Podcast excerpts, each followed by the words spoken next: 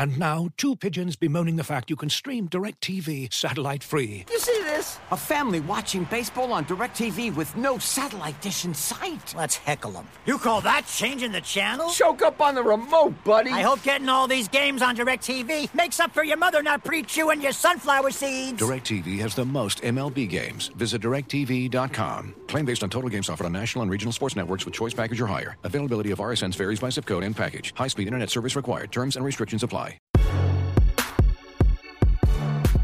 Hello and welcome to another edition of the Standig Room Only podcast. Yes, I am Ben Standig and I cover the Washington football team for The Athletic. Um, talking to you guys on Thursday night. The Washington football team wraps up the preseason on Saturday at home against the Ravens. They effectively wrapped up training camp today in the sense that today was the last day that the media gets to watch anything. From now on, we're basically like Kay Corleone at the end of Godfather, where the door is getting, you know, something's going on, but the door's getting shut. That's us here in the media now. Um, I'll talk a little bit about the Ravens game, but the bulk of the episode today had a fun guest this week, John Hansen uh, at fantasy underscore guru on Twitter. Uh, John is a legend in the fantasy game. Um, he, uh, I, I, was reading him when I was back in the day, pre-internet. Um, he uh, great, uh, great source, great thinker. He's the majority owner of the website Fantasy Points. He's uh, the morning host on Sirius XM Fantasy. Anyway, he kindly spoke with me this week. Uh, we talked a lot in depth. He is a big Antonio Gibson fan. We talked a lot about. Um, we, we talked about Washington. We talked about uh, some sleepers, players to, to, he likes, players to avoid things to help you get ready for fantasy football. Obviously, I know a lot of you will be having drafts starting this weekend, next weekend. So this is a bit of an evergreen episode. If you don't get it to don't get to it right away, uh, with the John Hansen part, you'll be fine. Whatever I say, yes, I guess the game will have happened by then, but that that'll be fine. Come back, bookmark this one for John Hansen, worth your time. Um, so we'll get to all that here in just a moment on the Standig Room Only podcast. Of course, just a reminder, you can always subscribe to this podcast on iTunes or Spotify or anywhere else you do your podcasting. I'm just going to push one more time this week. If you have a moment to drop a rating and a review on iTunes, I promise you it helps. It takes 30 seconds or so. Um, say nice things. But other than that, I really appreciate that. Also, over on The Athletic, my day job, i have a new story up um, kind of a little bit of a regurgitation of what I talked about here the other day about how I'm kind of narrowing the bubble the for the roster. Uh, we looked at that. What uh, who are the players that are really on the bubble? How many spots are we really looking at, and so on. So you can check that out on the Athletic. And both parts of my NFL agent survey are up as well. Uh, got a good response. I appreciate everybody on that. Um, the part two had had thoughts from the agents on what they thought of the NFL investigation into Washington's culture, uh, thoughts on Jer- on how Jerry Jones, how the Cowboys um, are effectively are doing since it's been 25 years uh, since they last uh, won a Super Bowl. So a lot of thoughts on Jerry Jones, Jon Gruden, Urban Meyer, Dak Prescott, Aaron Rodgers, uh, the the GMs uh, questions about who are the best GMs, most trustworthy, least trustworthy. So a lot of good stuff there. Hopefully, you guys can have a moment to check that out. Uh, before we get to John Hansen, just a couple quick thoughts regards to Washington. So obviously going into this preseason game against the Ravens, um, there is the, the bizarre subplot of the Ravens have won 19 preseason games in a row. Um, I don't think that will have any bearing on anything, but I guess it could be a fun little little thing at the end of the game. We'll see how that goes. As far as Washington, in terms of who's going to play and for how long, I wish I could give you some definitive answers. Ron Rivera has denied that. He has been uh, avoiding um, telling us too much. Honestly, don't quite understand it. It's a preseason game.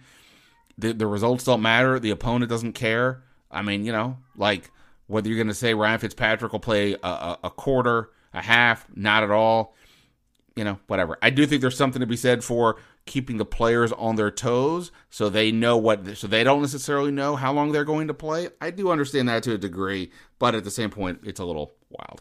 In any event, one thing I did note though was that Rivera he did hint this week that players on the bubble could see more action, that they were given more responsibility in practice this week. And that is true.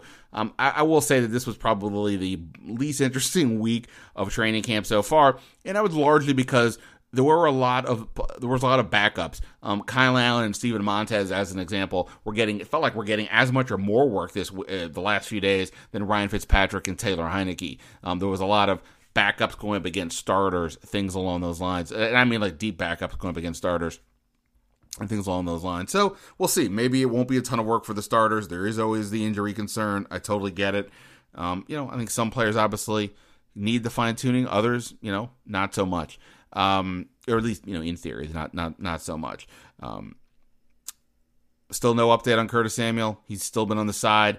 Uh, Ron Rivera did say, I think since I spoke to you guys last, that for Curtis Samuel and William Jackson, he hoped to get them back on the field sometime next week. So uh, obviously, they're not going to play this week uh, against the Ravens.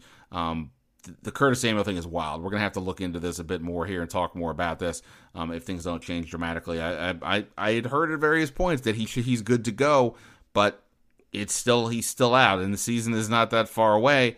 Um, I, I did ask Scott Turner today if if Curtis Samuel is such a unique talent, don't you need to get him on the field? And you know, like Rivera, he continued to say, we as the coaching staff know him from our days in Carolina. It won't be a big deal.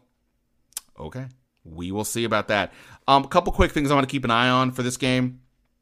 Obviously, again, whether they win this game by 20 or lose by 20, it doesn't mean that much as far as the regular season uh, goes. However, it would be nice to see the offense execute a bit better. Um, they have yet to score a touchdown, three points in six possessions. They, you know, they did move the ball into the red zone or into the Bengals territory last week, and we know that Dustin Hopkins missed a field goal in the first game when they moved into territory. Nonetheless, get into the end zone. That wouldn't be a bad way to go for however long Fitzpatrick and company are out on the field. Um, and you know, defensively, you know, same thing. Uh, you know, it's it, the Ravens are a good team. I, I honestly at this point don't exactly know who they will be playing or not.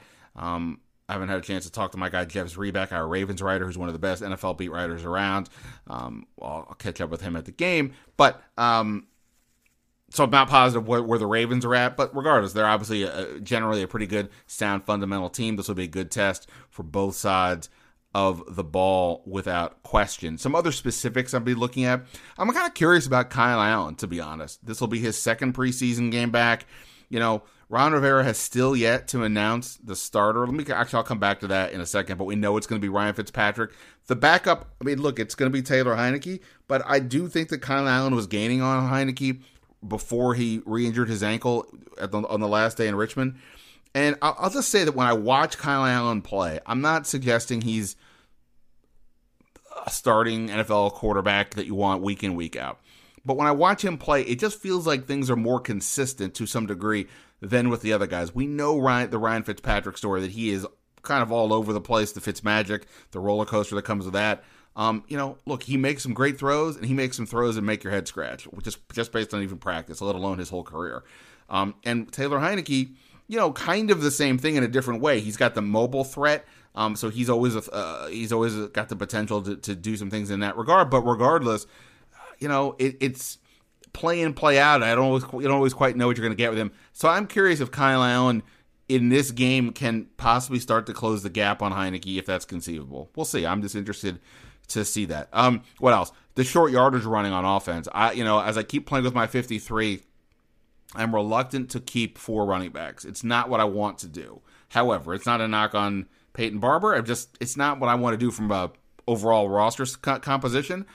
But until Antonio Gibson shows he can handle short yardage running, I think Bar- Barber's going to have a place. Um, you know, plus obviously he can catch some passes, play special teams, and so on. So I think if if Washington gets in these circumstances, let's see what happens. If they get into a third and one, fourth and one, and Gibson gets the opportunity, I think it shows that they want Gibson to to have that so they can move on. And if he can, great. If he can't, or Barber is the one getting those carries, then I think you can feel safer about Peyton Barber on the 53, which is what I have right now, but he's like one of the like one or two guys at the very end of that situation.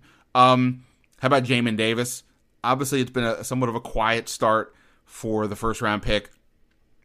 He's t- we, we, have talked a lot about with him, with with Rivera. Jack Del Rio spoke this week. How to get Jamin Davis going? How to get him run get running downhill, as they say they you know they, they, they, remain confident the coaching staff they, they, they, talk about just getting him more reps i think there's something to that you know he didn't you know have the a, a, he had a really good career last year, but he didn't have a really good year last year, but didn't have like a, a, multi year career at Kentucky where he was necessarily uh, a big star. And you know, I can imagine it's a big adjustment, you know, for anybody. So we'll see what happens. I do think though there it, it does make me wonder kind of where things are at linebacker for this year. I can see Cole Holcomb and Jon Bostic being out there a lot as they were last year. Um, I, I, will also note that it's been mentioned that that Washington, um, it's been mentioned here. I wrote about it as well that Washington used more five defensive linemen set than any team in um, the league last year. But it was only like 58 plays, so less than four snaps a game. But they've continued to experiment with that with that all camp with all their alignment healthy, meaning meaning Matt Ioannidis is the fifth. That's obviously from a talent perspective pretty interesting. I don't think you can run that a ton because you know um, you know how does that work? But on the other hand, I don't know, right? I mean, if if I tell you, would you rather have Chase Young and Montez Sweat on the outside, maybe with one of them having a little less responsibility in terms of going after the quarterback and more just sort of reading and reacting, and with Matt Ioannidis helping push up the middle and going with one linebacker, going with Cole Holcomb with the five defensive backs. I think it's an interesting. It's an interesting thought in part because I just think Jon Bostic on the field too much was was on the field too much last year, and Jamin Davis may not be ready right now. So uh, for for heavy work. So we'll see about that. Um, we'll see how that goes. Uh, by the way, William Jackson has also, along with Samuel, as I said, has been out. So I think Benjamin St-Juste is going to get some good work um, this week, and I think he's going to be out there a lot during the year. I think the the St-Juste with Jackson on the outside, Fuller in the slot with two of the safeties, I think is going to be their predominant defensive backfield look. We'll see how that goes. Lastly, speaking of the defensive backfields, I have Torry McTyer on as my fifth defensive back, my fifth cornerback, I should say. I guess here's where I'm at. I, I wonder. I, I wouldn't I wouldn't say that Jimmy Moreland is in any kind of trouble, but I would put like uh, in the article I have on the Athletic, I, I came up with like a subcategory of players who I think are good, but maybe not. I don't know. Jimmy Moreland, I do wonder about a little bit. Uh, some of us were talking about that at practice, and I do I do concur in part because if Fuller is going to be in the slot more, and you already have Cam Curl as that Buffalo nickel, which is essentially a you know um, a slot type role, and you've said Khaleke Hudson can do that. Like where where does Jimmy Moreland fit if he's going to be that nickel slot corner as well? Um, I wouldn't say that it would be released. I'm just talking like it would be more of a trade. I'm also not saying it's happening. I'm just saying I'm curious how that goes because Torry McTyer has looked pretty good, right? They've been using him with William Jackson out. It feels like McTyer when they're going three corners is being is being used on the outside, um, in that spot along with St-Juste and Fuller in the slot. Then you have the three reserves battling for maybe one spot, if that. Um, and that would be Troy Apke, Danny Johnson, and Daryl Roberts. I'm putting Daryl Roberts at the bottom of that group. He's been just a guy to me in camp, no disrespect, but I I wasn't impressed with that signing when they brought him in. He, just feels like he's had most de- a depth play, and I think that Apke and Danny Johnson give you more, particularly on special teams. I think um, Danny Johnson, I think, is being a bit overlooked probably by all of us. He is a great culture guy. He's got speed. He's tougher than he looks. He, like Apke, is a, has been used as a gunner in uh, in in camp. I, I, think Danny Johnson has a real shot to stick. The problem is again, how do you keep everybody else? And there's also Troy Apke, who Ron Rivera this week called an ace on special teams. Said it was hard to find guys like that. I don't think. I think if Apke gets released, he doesn't make it back to the practice squad. I think Danny Johnson might, but I've been told. Uh, you know, I know at least of. Uh, some team, uh, some team out there has shown some interest in him. Um, from what I was told, and or at least at I guess I should say at a minimum Washington's cornerback depth, but you know he is one that seems like potential to be on the outs. Um, it, it, as I'm playing around with my 53, this is where I'm. The sixth cornerback is where I want to add somebody else because between Apke and Danny Johnson, I'd like to find space to keep one of them. And if you if somehow Jimmy Moreland were to be gone, which again, I'm not saying there's no be space for two. I feel like McTyer is going to get in, but we'll see how this game goes. You never know for sure. All right, so those are some things to keep an eye on. Hopefully, you guys, if you if anybody's going to the game, hope you have a good time. Um, it has been hot all week, so hopefully it's not so bad. But if it if it is, stay warm, stay hydrated, um, and all that. Um, all right, let's get now to some fantasy football talk. I really really had a fun conversation with John Hansen. Like I said, we got into Antonio Gibson, Fitzpatrick, quarterback sleepers, all that kind of good stuff. Uh, we'll get to it here in just a moment on the Standig Room Only podcast. Right after this. Looking for an assist with your credit card, but can't get a hold of anyone? Luckily, with 24 7 US based live customer service from Discover, everyone has the option to talk to a real person anytime, day or night. Yep, you heard that right. You can talk to a real human in customer service at any time. Sounds like a real game changer if you ask us. Make the right call and get the service you deserve with Discover. Limitations apply. See terms at discover.com/slash credit card. As you've probably heard by now, we've teamed up with BetMGM this season. We'll be using BetMGM lines to make all of our picks, and we'll have special offers for our listeners each week. If you haven't signed up for BetMGM yet, use bonus code The Athletic, and you'll get a one-year subscription to The Athletic, plus up to a fifteen hundred dollar first bet offer on your first wager with BetMGM. Here's how it works. Download the BetMGM app and sign up using bonus code The Athletic. Make your first deposit of at least $10. Place your first bet on any game and claim your voucher for a one year subscription to The Athletic. See BetMGM.com for terms. U.S. promotional offers not available in D.C., Mississippi, New York, Nevada, Ontario, or Puerto Rico. Gambling problem? Call 1-800-GAMBLER. Available in the U.S. Call 877-8-HOPE-NY or text HOPE-NY 467-369 in New York. Call 1-800-NEXT-STEP in Arizona. 1-800-327-5050 in Massachusetts. 1-800-BETS-OFF in Iowa. 1-800-270-7117 for confidential help in Michigan. 1-800-981-0023 in Puerto Rico. First bet offer for new customers only in partnership with Kansas Crossing Casino and Hotel. Don't forget, if you haven't signed up for BetMGM yet, use bonus code The Athletic, and you'll get a one-year subscription to The Athletic, plus up to a fifteen hundred dollar first bet offer on your first wager. All right, excited to welcome on our next guest. He is the morning host on uh, Sirius XM Fantasy, the majority owner of FantasyPoints.com, and a guy who helped me very, very early on in my fantasy career through his uh his former site. He's on Twitter at fantasy underscore guru. He is the fantasy guru, John Hansen. John, thank you so much for your for your time. And uh legitimately, this it is it is wild. If, if I could tell the 20 something version of myself that I was talking to you all these years later, uh, I, I would not know what to think because I definitely re- read your uh, re- read your work uh, all the time back in the day when I was getting ready for fantasy season. Yeah, Ben, it's great to be here with you. And absolutely, I I realized this um, somewhat recently. I, I I always knew the name. I'm like, I, I know this guy from somewhere, but I actually think we we may have been in some sort of some sort of league in like the late 90s on that that worked off like the usenet news groups i mean this is how old we are here i mean we're going way back uh, archaic internet stuff but hey it, it's um it's a definitely a small world. And i guess football enthusiasts whether they're fantasy or real if they're in the business so to speak for multiple decades i mean paths are going to be crossed i guess right?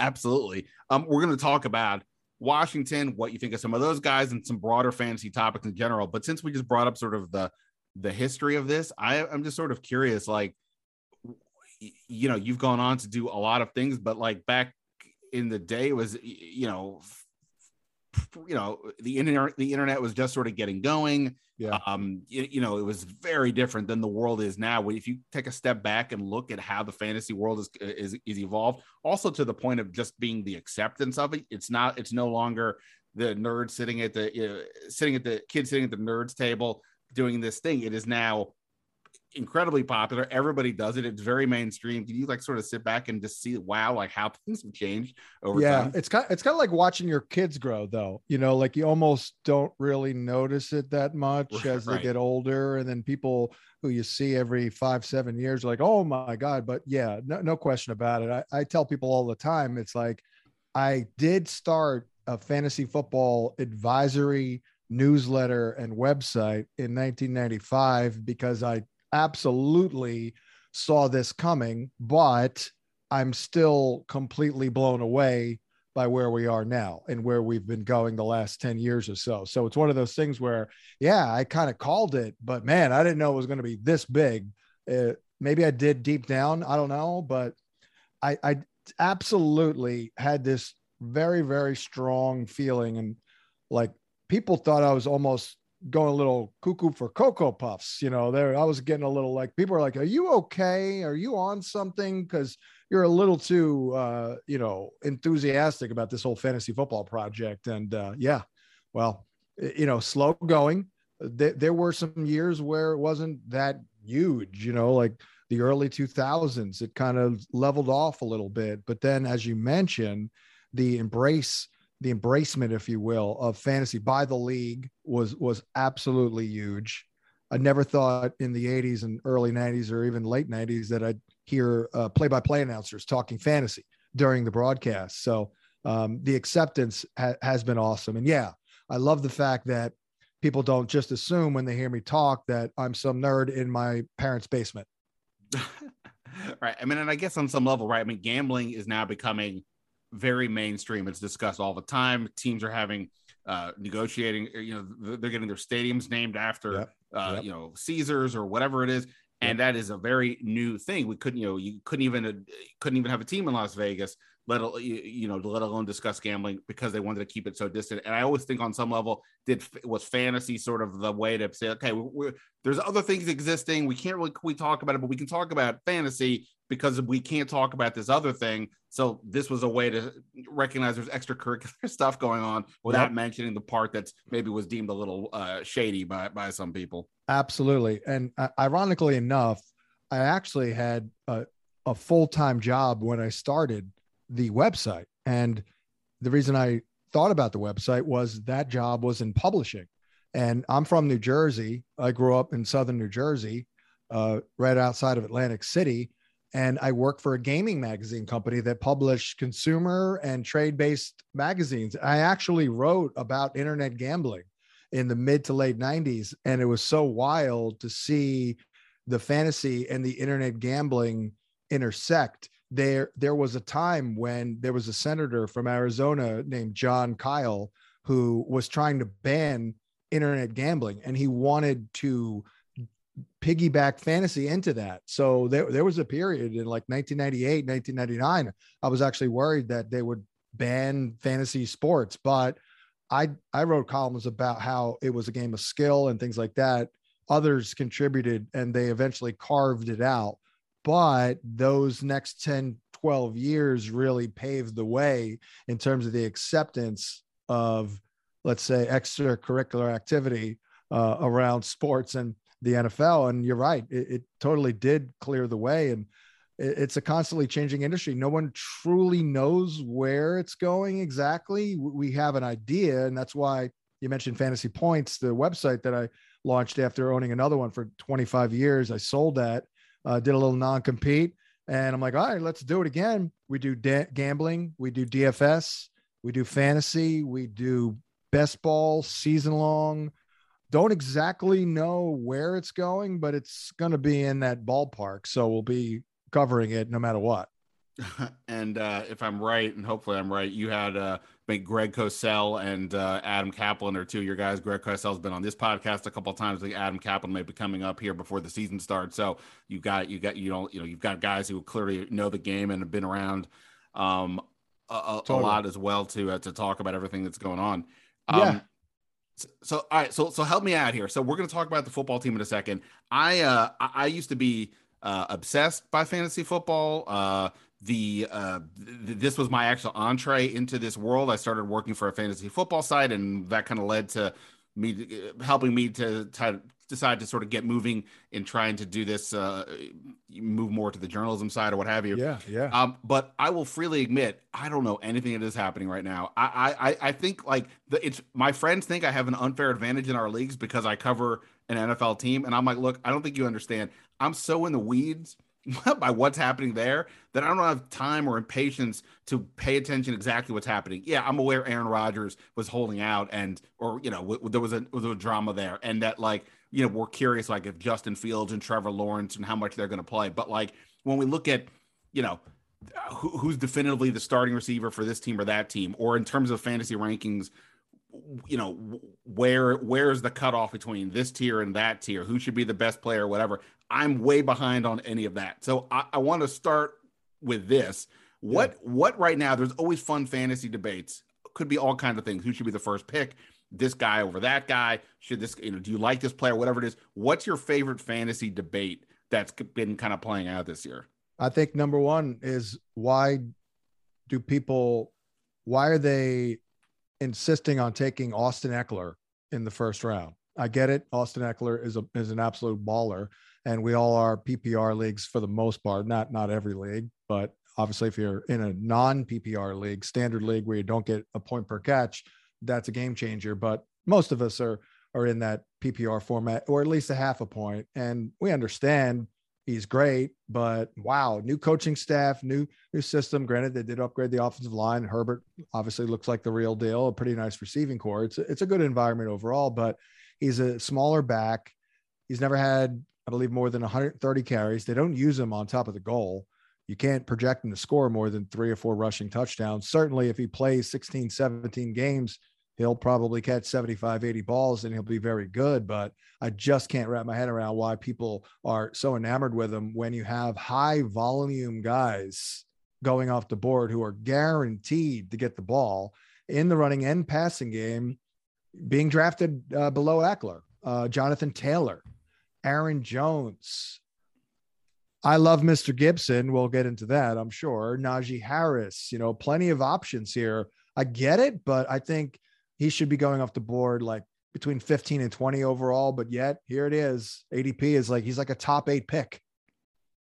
Interesting. Okay. Well, good, good, good, good there. Austin Ekeler, depending where I'm picking, uh, now automatically, I, am not going to be as interested um, in him. You, you mentioned you, interesting. You mentioned him. The, the, Washington opens the season against the Chargers, um, and you mentioned Justin Herbert. So obviously they've said they're not going to play Justin Herbert, and, and, I don't think Ekeler either, and a couple other guys um, during the preseason. So we won't get any real look at them there, but sort of as a way to combine the preseason uh, to preview the first game, but also what the Chargers are going to do. What do you make of?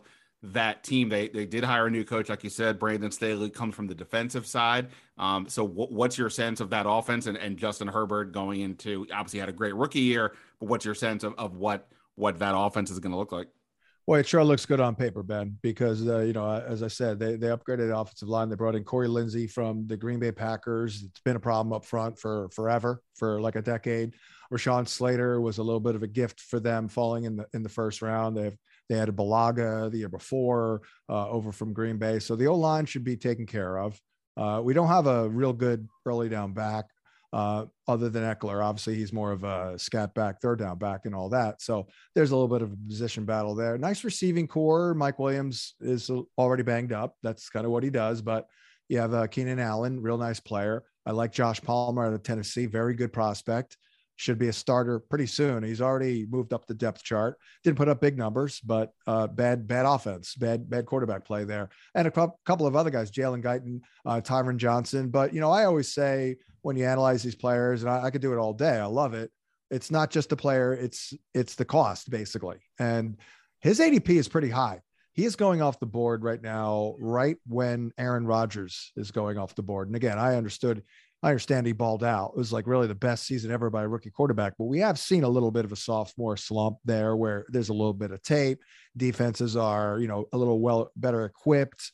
And again, Joe Lombardi, his first stint as an OC did not go well at all in Detroit. Then he went to New Orleans and learned under Sean Payton for about a half a decade. So maybe he's improved and all that. But add it all up, I would be fine with Herbert if he didn't cost so much. Like, for example, Ryan Tannehill who, by the way, since 2019 is second in the NFL in fantasy points per dropback at quarterback behind Lamar Jackson, which is obviously a lead company. He's going 20 picks, 30 picks after Herbert. So that doesn't really make a lot of sense to me. I'll give you the snapshot of quarterback real quick.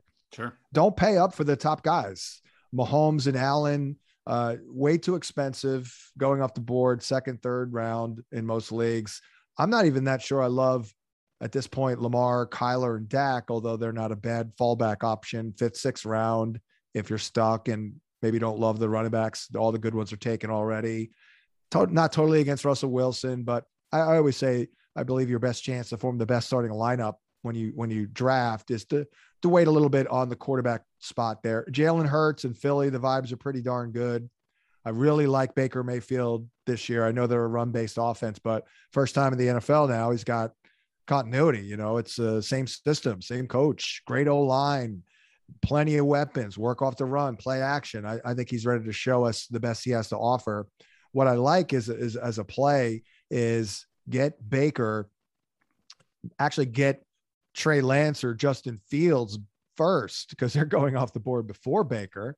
Uh, I do prefer Fields because I think he's got a better chance to start uh, early and then get that veteran guy, that stable guy that you could use until these guys are ready to go. And, you know, if Baker is not there, uh, Kirk Cousins is, is a solid one. His ADP is actually going downward. It's like 140 overall.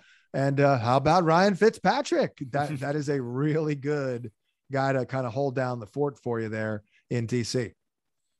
Yeah, I mean, my my because as I said, the last few years I've just not been as focused because of this job I have. Uh, and I'm I'm just winging it to a degree. I'll read some, I'll, I'll do some homework in advance. But I have one rule with the quarterbacks, and that is I'm not drafting anybody high. I'm waiting it out because all these guys put up uh, big numbers. I've had this theory actually for years, going back to when Cade McNown had the the big opening game for the Bears. They threw like a bunch of touchdown passes. It was the only game he ever had any success in. I yeah. went with that theory that year.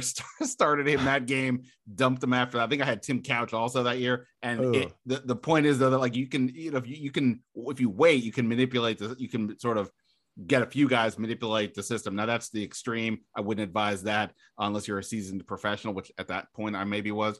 Uh, but yeah, the point is you can wait on quarterbacks, and yeah, a guy like Fitzpatrick you know, look, I don't know what he's going to do for Washington from a wins and losses perspective this year, but in terms of putting up numbers, he's going to wing the ball. They're going to be aggressive. They've got weapons. And if you can get him, I don't know exactly where he is on your board, but if he's, you know, past 15, 20, whatever, somewhere in that range, yeah, sure. I mean, that's, you know, you can, that, that, that kind of guy is to, is to work for you. Uh, what is your sense of, I guess, of Washington's offense in terms of, is it a desirable one?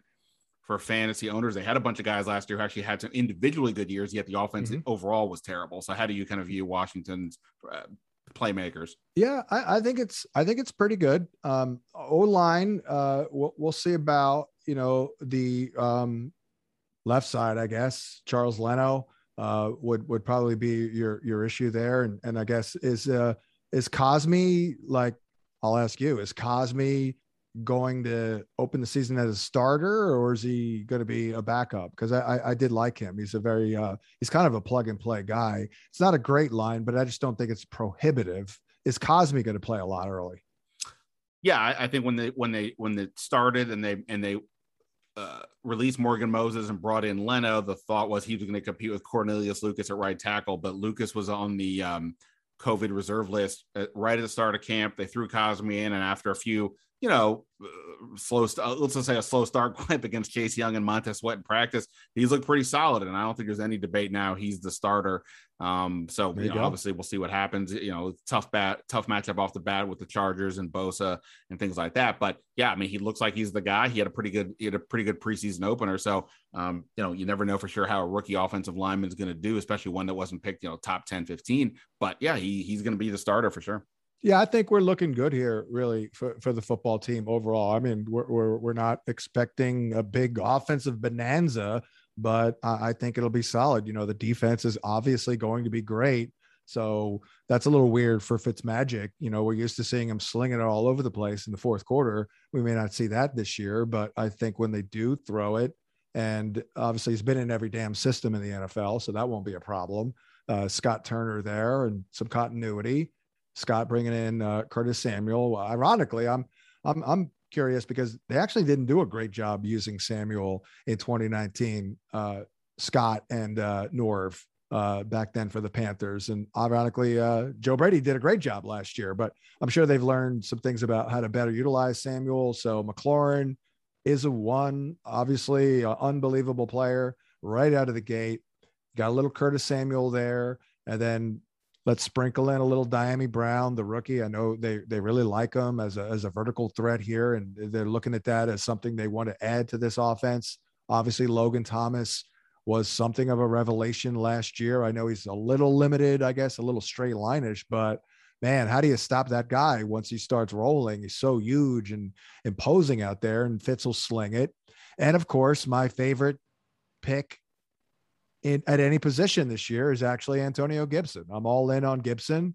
Uh, I was saying Christian McCaffrey like potential uh, before Kyle Allen broke the internet and said that uh, a couple of days ago.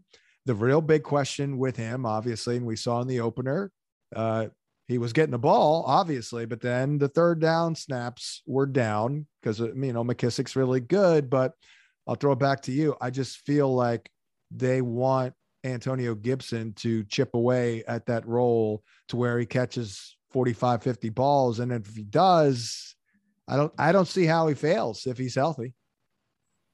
Yeah, I, I, before we started with like OTAs and mini camp and all that stuff, I was saying when I would go on shows uh, like like yours, if somebody would ask, I would say, yeah, Antonio Gibson to me is poised for a monster season. We had over a thousand yards of uh, combined from scrimmage last year and 11 touchdowns. He he didn't even really know what he was doing at running back early in the season. He was you know his converted receiver, only ran the ball 30 something times at Memphis his last year there. And you yep. could see early on last year, he's you know struggled finding holes, things like that but he kept progressing. He's got great speed, uh, you know, sub four, 440. He's a, he's a big guy, can run over you, break tackles, all that type of stuff. And he's just super elusive. Um, but he did have a toe injury late in the year. And, you know, it's been a little, you know, he, he's saying he's fine. The coaching staff is saying he's fine. So I'm, who am I to say not? But, you know, the way they've used him in camp a little bit, it feels like they've been a little cautious with him to a degree. Um, he has, they, they have run him hard at, at times, but, um, you know, so I'm a little wondering kind of where he's at with his yeah. workload. And then you mentioned McKissic, who obviously you had a really big year last year. His his his uh, number of targets should drop because you're you have a, guy like Fitzpatrick who's going to throw the ball up the field, not like Alex Smith and Haskins who were willing to just sort of go underneath a lot. Um, but he exists. And then you mentioned Curtis Samuel. I'm with you. It's it's one of the fascinating aspects of this offense. How are they going to use him? And that yeah. he's not played, he's not practiced one time uh, since early in OTAs because wow. of this supposed groin injury. That yeah. I don't know. It sounds like he's okay, but he's still out. I, I would like to see him on the field. I don't know if we're going to get that. Maybe more than a couple snaps in the third preseason game, but yeah. where they use him not only impacts how we view Samuel, but all the other pieces around him. Um, so it's really from a fantasy perspective, kind of annoying that we're not going to get any. It doesn't look like we're going to get any real sense, so we're just going to have wow. to guess as to how they're going to use him.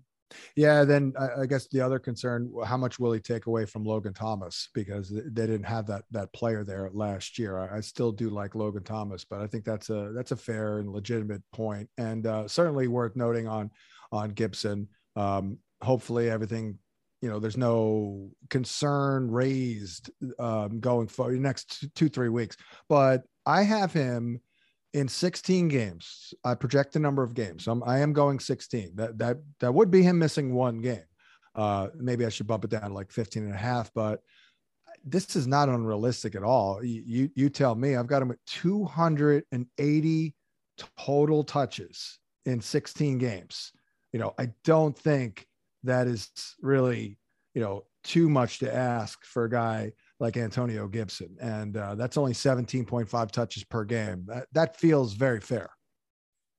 Yeah, yeah, I, I think it's totally fair. I mean, other than the fact that they have added more weapons than they had a year ago, uh, and you have to wonder, you know, how do they get everybody involved to some degree?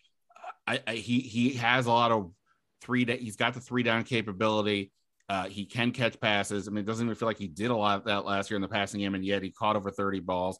Um, and yeah, I, I, think there's, you know, he has the potential for a monster year. So, you, you, so obviously you're a big fan. Where where do you have him in fantasy and like, you know, whether you're talking an auction or a draft, like how would you sort of where, where do you kind of look to get him take him off the board? Well, first of all, I'm I'm pretty aggressive. So I I, I actually did a high stakes draft and took him at seven overall. So uh, that would be aggressive. His ADP is the 11th running back off the board. And that, by the way, is on, on the rise. He was 15th just about six weeks ago. But people like me and you are, I guess, especially me, pumping him up a little bit too much, getting people excited. And here he goes. So I got him at RB8, which is pretty darn high still. Um, I do have him right there. Actually, I think overall. I think I have them at 13 overall, but you know, it's it's a tough call. If you if you're really aggressive, you can get them. You can take them. I'd sign off on it, assuming everything is is good with the toe. You know, we don't get any more bad news or setbacks from now until you know your draft.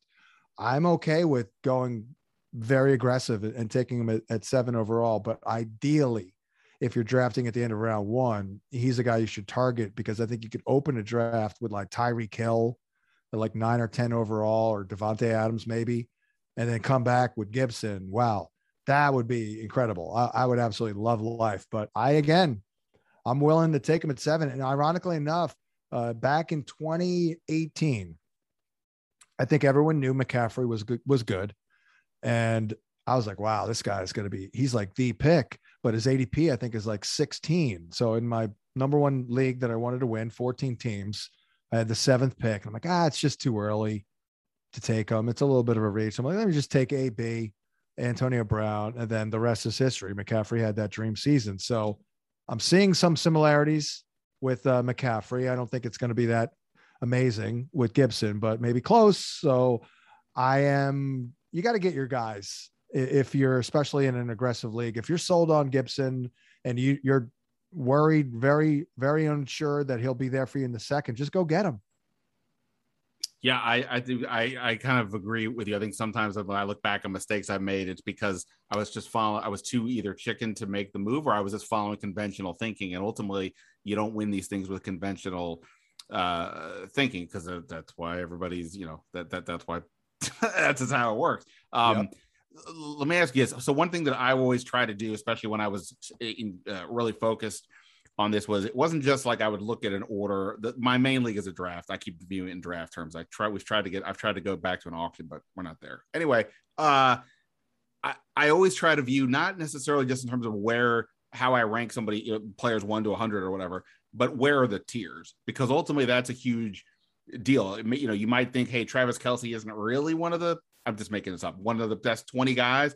But the if I don't get one of the top two or three tight ends, the the gap between those guys and everybody else is a disaster. At least in some years that's been the case, and maybe it's a case yeah. at quarterback or running back, or whatever. What what for you is the most like interesting if you view the world in tiers at all, the most interesting sort of tier situation where, hey, you maybe want to jump ahead and take somebody here, and if you don't, you may want to wait because there's not a lot uh, after that.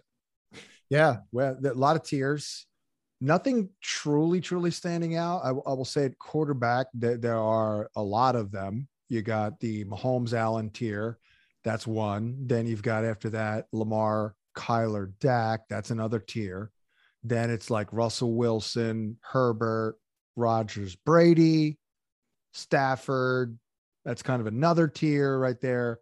Um, th- then you got Jalen Hurts, Tannehill, and and so on. The the running back tier is is interesting. I mean, there's a couple sub tiers, if you will, but the big tier is the drop off from from the top, basically, and the drop off occurs right around running back 18 or 19. So it's like McCaffrey, Cook, Elliott, Kamara, Henry, Barkley, Aaron Jones, Gibson, Taylor, Ekeler, Chubb, Najee Harris, Dobbins, Mixon, Swift, Edwards-Helaire, David Montgomery. Now we're coming to the end of this tier. Miles Sanders, little Chris Carson, so there's a drop off there. These are now now we're in the fourth round, fifth round. I do love Javonte Williams, but after that, I'm not a big Josh Jacobs guy. It, it really does drop off and fall off a cliff. So there's a piece of advice: get into the running back business. I think ideally you get uh, two with your first three picks. Wide receiver is interesting to me because it does feel top heavy. I think it's Tyreek and Davante Adams. Then there's a drop off even though Diggs uh, balled out obviously last year. That then you have the second tier, which is nice, but it, it's not quite the elite first tier that we're used to. Stefon Diggs, Ridley, Metcalf, Jefferson, DeAndre Hopkins, maybe a little drop off there. A Rob, McLaurin, Keenan Allen, CeeDee Lamb. Thing about wide receiver though, we can do this all day. Not not that many uh, much in terms of tiers there. It's kind of a lot of sameness. And then finally, tight end's always been, you know, top heavy, tier centric. You know, it's it's Kelce and it's Waller. That's a tier. Then Kittle's in like his own tier in like the third round. Then you go down a tier to like the fifth, sixth. And this is a good tier, by the way. It's kind of the best of both worlds. You can get really nice players at a little bit of a discount uh, compared to like, you know, obviously Kelce and Waller. So that third tier would be TJ Hockenson, Kyle Pitts, Mark Andrews. Then we fall to the fourth tier, and that's where Logan Thomas, Tyler Higbee, Dallas Goedert, Noah Fant a little bit come into play. So uh, there it is, man. I just laid out the whole landscape for you. Oh, I I, I appreciate that. I'm going to be uh, re- replaying this, taking the notes, and going into this as my uh, as my as my draft plan. Um, l- let me. Uh, I know I need. I want to get you out of here so you can get back to to your to your world. Uh, who's a player you have no interest in? Like it doesn't matter for you. I mean, obviously, you know, it's everything's relative to the situation, but like there's this like you know what i'm not i'm out and sometimes it could be a really a top guy you just don't buy especially for where you have to to buy who is somebody this year you're just out on well, we mentioned Ekeler, just not not it's not him. it's the cost. It's just absolutely uh, prohibitive. Let's see here. Hmm. You know, there are some lower end guys that you know. Uh, Michael Thomas is is banged up, so I have no interest there. I'm going to go at quarterback. I'm I'm concerned about Tannehill, and, and full disclosure, when everyone thought Tannehill stunk I was that was my guy. I was a Tannehill guy, and I I always said like he's just got to be in the right environment and you know work off a a running game and and all that, and that's exactly where it's been. But I'm worried there if if Julio Jones goes down, like wow, they lost Corey Davis, Jonnu Smith, Arthur Smith, the offensive coordinator. I'm, I'm a little worried there. Uh, by the way, speaking of Julio, no interest, none I mean, he could he could do it again, and obviously he was good when he played last year. It's not that he's done, but the availability or lack thereof is is certainly uh, a concern there. Uh, so so he definitely concerns me. And also the and, Derrick Henry factor, right? I mean, that guy's going to get the work. I mean, and you know he's obviously really good. So and then plus AJ Brown. I mean, just feels like Julio's opportunities won't be as plentiful as they were when the offense was being focused around him in Atlanta. Hundred percent, yeah, hundred percent. I, I mean, Tannehill is obviously going to get him the ball, but you know, again, and Julio has just had these soft tissue issues and uh, really concerns me. And um, he's still somewhat costly as like a, a fourth or fifth round pick. It, it's tempting. You see the name, it's like, oh wow, Julio Jones. Uh, it is a good spot in the regard of a lot of man to man coverage uh, as teams try to like load up and, and slow down uh, you know Derrick Henry, but I'm not feeling it. Oh, by the way, I mentioned Herbert. I, again, I just I just think he's overvalued. Matt Ryan, forget it. Just just take someone else. Josh Jacobs. You know that man has one target in his career on third down. That that is absurd. So it makes him very game script dependent, and uh, he also just infuriated us on Instagram by int- intimating last year he wasn't playing. He was trolling us. So we're hurt by that, sir. Don't ever do that again, Josh Jacobs. Don't bite the hand that feeds you, right? um, you know, coming, you know, I'm an ageist at running back. All the old guys, forget it. Melvin Gordon, James Conner. You know, I said this last year about Todd Gurley, Le'Veon Bell, and Conner, and Melvin Gordon, actually. You know, but they were taking people were taking these guys in the fourth, fifth round. Uh, I asked myself why. Why would they do that? And then also the Tampa Bay backfield.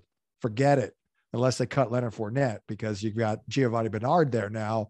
So you can't predict anything there. They'll go with the hot hand. Who knows who's get the goal line work? Fournette was being saved by the receiving work, but now Gio's in the mix um sleepers everybody loves to pick the guy that like you know so they can say that they that you know they, they want to act like they're uh, you know christopher columbus they discovered player x uh, somewhere in the later rounds or you know you get him for at the end of an auction whatever it is and maybe it's a rookie maybe it's somebody who's like a backup and you're projecting he'll eventually get in there or whatever it is. Um wh- who's a who's a favorite sleeper for you regardless of the position this year? I think my favorite to narrow it down to one is darnell mooney for the Chicago Bears. You know, 61 catches last year for a rookie coming out of a pandemic with a bad quarterback situation is not bad at all. 41% of his targets that traveled 15 or more yards down the field were were deemed uncatchable. Um, that that was you know one of the worst rates per Sports Info Solutions out there.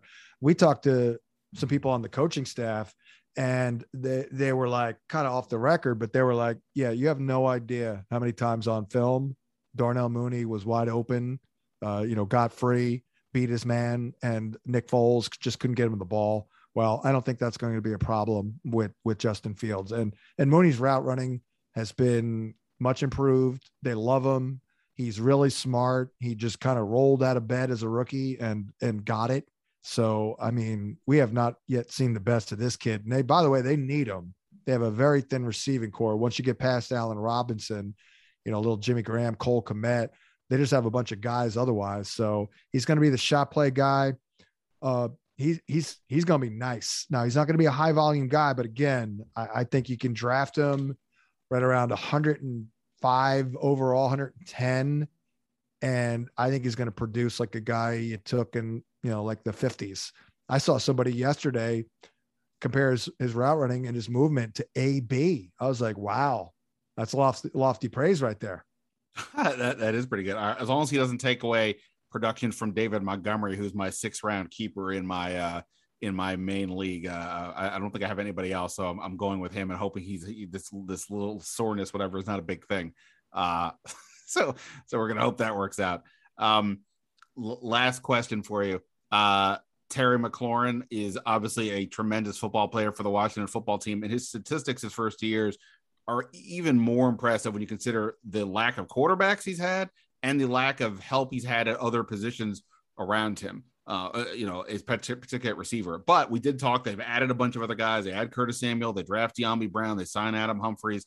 Gibson could be a more uh, could be better. So on the one hand, I think Terry McLaurin, you know, you could probably talk me into him being a top ten receiver. On the other hand, oh, and plus they've got Fitzpatrick now.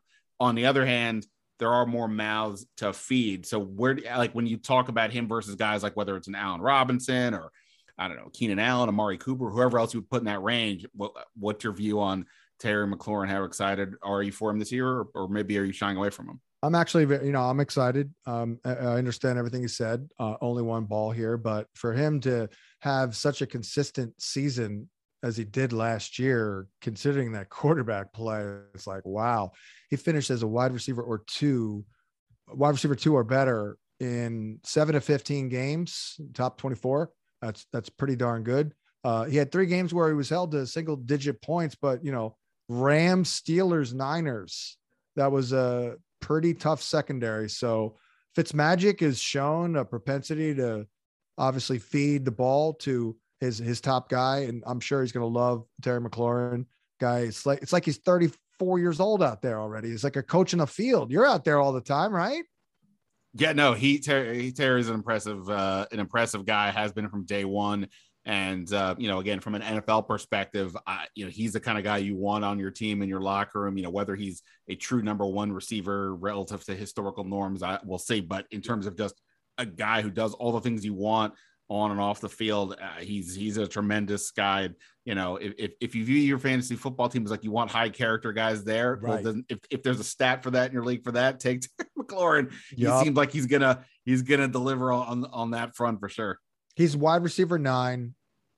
By the way, I've had him at wide receiver nine since like May. Uh, he's moved up. Uh, it, it, once again, it's like, oh wow, uh, it's almost go time. This is for real. Uh, we better move Terry McLaurin up our boards. I don't know what we're doing in May, June, July, but he's he's risen just a little bit. But I, am still more than fine with it. It's an early pick in round three. I'm I'm still fine with it. Um. All right. I, I, I like it, uh, John. I really really appreciate the time. Like I said, I've been reading you for a long time, so this is a a, a true treat for me. Uh, we mentioned some of your places where people can find you, but where if they want to, I don't know if they want to get more of your your fantasy thoughts. What's the best way for people to do that? Well, yeah, you could listen to Fantasy Football Morning on SiriusXM, channel 87, uh, 7 to 10 Eastern, uh, fantasy underscore guru on Twitter. And then you mentioned the website, uh, Fantasy Points. And uh, I can I can throw out a promo code for anyone interested in uh, you know, subscribing 21 Hansen 10 for your listeners to save uh, 10% off of that subscription. Awesome. I, I definitely recommend it. Uh, again, John, really appreciate it. Best of luck. Hopefully, Antonio Gibson does you and does you right. And if he does, then the people who are listening to this podcast will be pretty happy as well. and uh, we'll, we'll we'll we'll we'll go from there. Thanks so much. We'll talk soon. You got it. You got it, Ben. Great to talk with you. All right. Many thanks to John Hansen for his time. Thanks to everybody here for listening to the podcast. You guys rule. I really appreciate it. Have a great, safe, happy weekend. Um, we will talk um, next week. Cuts, I didn't say it's top, but cuts are coming on the 31st. So we, we need to do that. So we'll have reaction after that. I'll, I'll, I'll probably plan to do a podcast after the game, though just maybe not immediately after the game because it'll be Saturday night and got to write. But, you know, probably sometime on Sunday, I'll figure something out for sure. All right, that's it for now. Ben Standig signing off. Until next time, see ya.